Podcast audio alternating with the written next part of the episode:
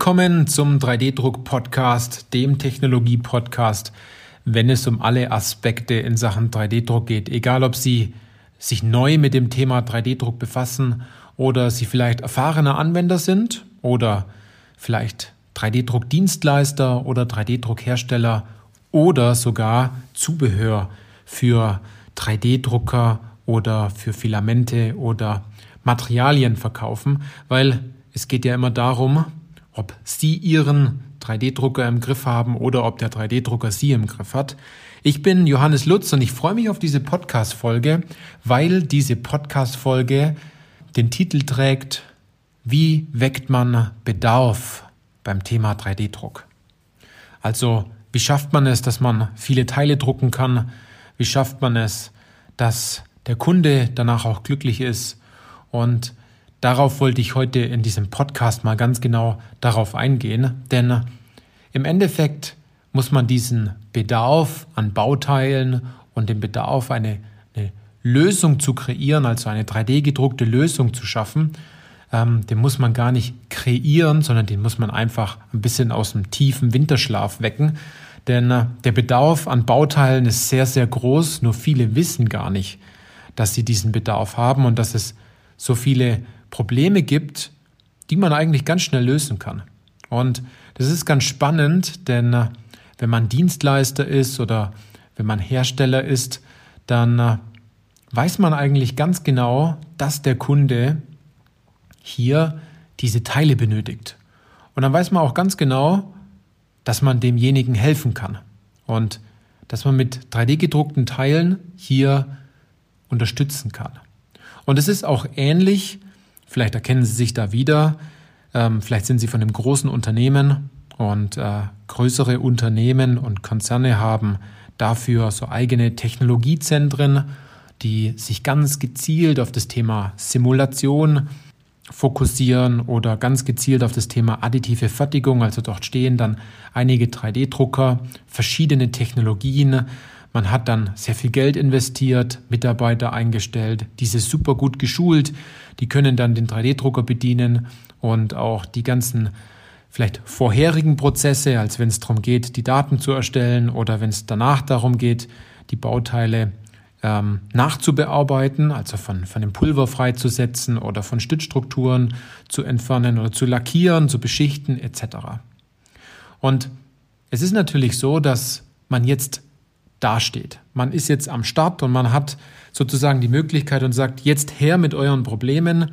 Wir können drucken und wir haben viel Kapazität, weil die 3D-Drucker sich auch immer wieder äh, viel stärker in diese Richtung bewegen, dass man Bauteile auch nach, ich sag mal, nach wenigen Stunden schon in den Händen halten kann. Also dass das Thema Serienfertigung ähm, schon in die Richtung geht. Na? Also man möchte jetzt nicht sagen, dass es eine Serienfertigung ist bei manchen Anlagen, aber es geht schon sehr stark in die richtige Richtung, wenn es um Kleinserien geht an der Stelle. Und jetzt stellt man sich die Frage, warum kommt denn dann da niemand und sagt, hier, ich habe euch schon immer gebraucht, druckt mir bitte meine Teile. Vereinzelt ist es natürlich so, aber man könnte noch viel mehr machen. Und dann überlegt man sich, ja, da gibt's doch so viel Bedarf und die waren doch am Anfang so spannend dabei und die Motivation war so groß und jetzt stehen die 3D-Drucker hier rum. Und zwar, die bewegen sich nicht. Da bewegt sich nichts, da kommt nichts raus, weil man auch keinen Druckauftrag dorthin schickt. Und was auf jeden Fall überhaupt nicht funktioniert, ich habe hier ein paar Punkte notiert, sind, wenn Sie jetzt versuchen, sehr komplizierte Anwendungsbeispiele zu machen, die man selbst entweder nicht versteht und selbst auch schon gleich gar nicht erklären kann, sollte man es erklären müssen.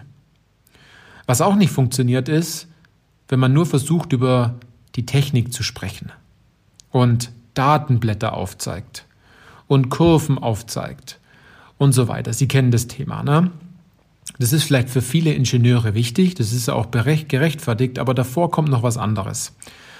Was aber auch nicht funktioniert ist, indem man erklärt, wie die Technologie funktioniert. Also, äh, dass man sich jetzt viel Zeit nimmt und sagt, hier, da kommt das Pulver rein und hier fallen die Teile raus und Sie kennen das Thema. Was auch nichts bringt, ist, jetzt am Anfang viele Musterteile zu drucken und diese Musterteile großartig zu verteilen an äh, den ein oder anderen Kollegen, der vielleicht damit auch gar nichts zu tun hat, aber es einfach nur cool findet, ein Musterteil zu haben. Darauf kommt es nämlich nicht an. Aber wir nähern uns so langsam, also wie Sie vielleicht mitbekommen haben. Ne? Was auch nichts bringt, ist aufzuzeigen, was man alles machen kann mit 3D-Druck. Also, wenn Sie hier vielleicht in Ihrer Abteilung oder in einer fremden Abteilung eine Präsentation halten und sagen, das kann man damit machen und das ist bereits möglich und hier und da und sowieso. Also ich denke, Sie, Sie wissen, auf was ich hinauf, hinaus möchte an der Stelle. Also wenn Sie zu denjenigen gehören, die Teile drucken, die andere Abteilungen überzeugen wollen, dass 3D-Druck ein gutes Hilfsmittel ist, damit Sie im Endeffekt etwas besser machen, etwas schneller machen. Geld einsparen, Zeit einsparen. Ich habe schon oft genug im, im Podcast gesagt.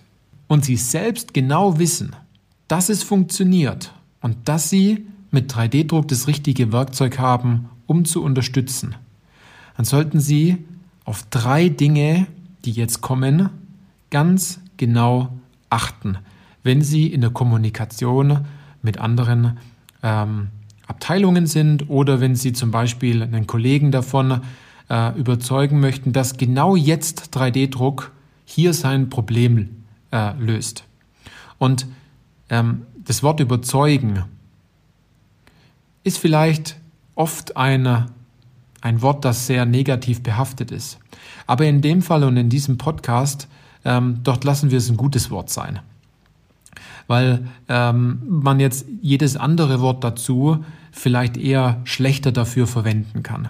Aber das Erste, was Sie machen sollten, also Punkt eins ist, das hört sich jetzt so hochtrabend an, aber Sie müssen eine Zukunftsprojektion erschaffen. Das heißt, ganz genau nachfragen, was will denn die Abteilung oder was will denn Ihr Kollege? Was möchte denn der für Bauteile? Welche Werkstoffe sind denn für ihn interessant? Was haben die denn für Probleme? Dass Sie erstmal aufgezeigt bekommen, was sich derjenige oder die Abteilung denn gerne wünscht. Nicht, dass Sie sagen, wo es lang geht, sondern dass die Abteilung mal oder der Kollege oder auch der Kunde mal drüber spricht, was er sich denn gerne wünscht. Und der zweite Punkt, den Sie dann machen, ist, dass Sie den Ist-Zustand erfragen. Das eine war jetzt der Soll-Zustand, wenn man so sagt, und das andere der Ist-Zustand jetzt. Also, wie wird's denn jetzt gemacht? Wie lang dauert das Bauteil denn, bis es gefertigt ist? Wie viel kostet das Bauteil? Wie oft geht das Bauteil kaputt? Wie oft muss man es ersetzen? Wie oft schickt der Kunde das Bauteil vielleicht zurück? Oder an der Stelle, wie viele Prozesse sind notwendig? Und kann bei den einzelnen Prozessen vielleicht immer wieder was schiefgehen und dann kommt zum Schluss im Endeffekt nur Ausschuss raus. Und wenn Sie diese zwei Punkte jetzt haben, einmal den Sollzustand, die, die Zukunftsprojektion und andererseits den Ist-Zustand, dann erkennen Sie, dass da zwischendrin eine Lücke ist. Und dass auch Ihr Kollege oder die andere Abteilung vielleicht jetzt auch erkannt hat, dass um diese Lücke zu schließen, benötigt man Fachwissen, die richtigen Handlungsschritte und in dem Fall ein Werkzeug. Ja, das wäre in dem Fall der 3D-Drucker. Und jetzt wird es ganz deutlich, wenn man jetzt aus, aus Sicht ihrem, Ihres Kollegen denkt. Ne? Ihr Kollege weiß, was er will. Er möchte dieses Bauteil, vielleicht in dem Werkstoff, ähm, er möchte das Problem gelöst haben. Er weiß, dass er es selbst nicht kann. Deshalb braucht er sie. Und der aktuelle Zustand, in dem er sich befindet, ist auch nicht gut genug, sonst würde er ja auch nichts verändern wollen. Er will ja was verändern. Und in dem Moment kommen Sie jetzt ins Spiel und erzeugen an genau dieser Stelle Relevanz. Denn er braucht Unterstützung, um das Ziel zu erreichen. Aus dem Standpunkt, wo er das jetzt betrachtet. Also es wird auf einmal vollkommen klar, dass wenn man von A Ist-Zustand nach B Soll-Zustand geht, dass man was ändern muss. Und dass das natürlich nicht ganz alleine funktioniert. Und die Einsicht dabei ist meistens relativ groß, denn in der konventionellen Fertigung hat man vielleicht das ein oder andere Bauteil nicht verändert, weil es die Fertigungstechnologie, vielleicht die Fräsmaschine, die Drehmaschine, das Gießen aus Metall oder das Biegen aus Blech, an ihre Grenzen gestoßen ist, dass man es gar nicht ändern konnte, dass man vielleicht noch mit sehr, sehr viel Aufwand die Bauteile anders gestalten hätte können, aber dann hätte es der Kunde wieder nicht bezahlt. Oder es hätte sehr lang gedauert. Also Sie sehen, auf was ich hinaus möchte.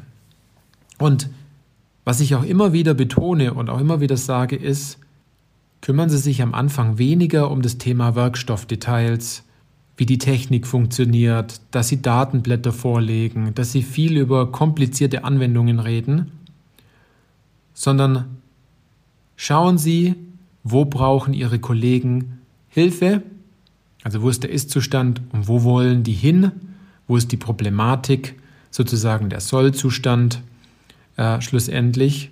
Und dann führt es automatisch in die richtige Richtung damit man dieses, dieses Problem auch lösen kann. Und wenn man das einmal verstanden hat, dann funktioniert das immer wieder. Und ist auch völlig legitim und auch völlig okay, so vorzugehen.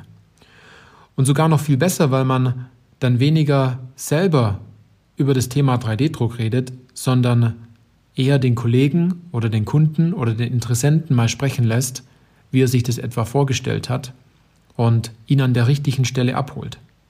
Also das ganze Thema Werkstoff, Parameter, Sie wissen, was ich meine, bringt alles nichts, wenn man es eh nicht umsetzt.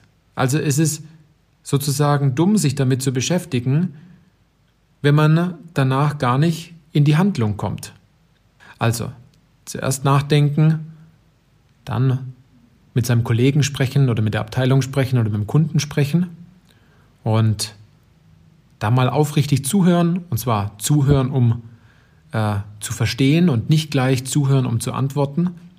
Und dann gemeinsame Wege suchen und erkennen, dass Sie derjenige sind, ähm, wenn Sie jetzt den 3D-Drucker bedienen in diesem Fall und in diesem Beispiel, dann äh, macht es auch wirklich Sinn, hier weiterzuhelfen, denn äh, Sie haben ja einen größeren Nutzen davon. Ja? Einerseits ihre Maschine ist ausgelastet und sie sparen auf einer anderen Seite wiederum sehr viel, sehr viel Geld und sehr viel Zeit ein und machen vielleicht das eine oder andere Bauteil viel innovativer, viel leichter. Das wollte ich Ihnen in diesem Podcast heute mitgeben, dass Sie diesen Bedarf nur aufwecken müssen und gut aufzeigen müssen an der Stelle und dass die Werkzeuge, die Sie sich vielleicht seither an denen sie sich seit, seither bedient haben, vielleicht nicht funktioniert haben und dass ich ihnen jetzt hat, im Vogelflug etwas mitgegeben habe, das sehr gut funktioniert. Probieren Sie es selber aus. Und äh, wenn Sie dann noch weiter reingehen möchten in das Thema, dann sind wir gerne für Sie ansprechbar auf unserer Webseite 3dindustrie.de. Buchen Sie sich dort einfach ein kostenfreies Erstgespräch, kommen Sie mit uns in Kontakt, wenn Sie sich dort wiedergefunden haben. An dieser Stelle sage ich danke fürs Zuhören und ich freue mich auf den nächsten Podcast mit Ihnen.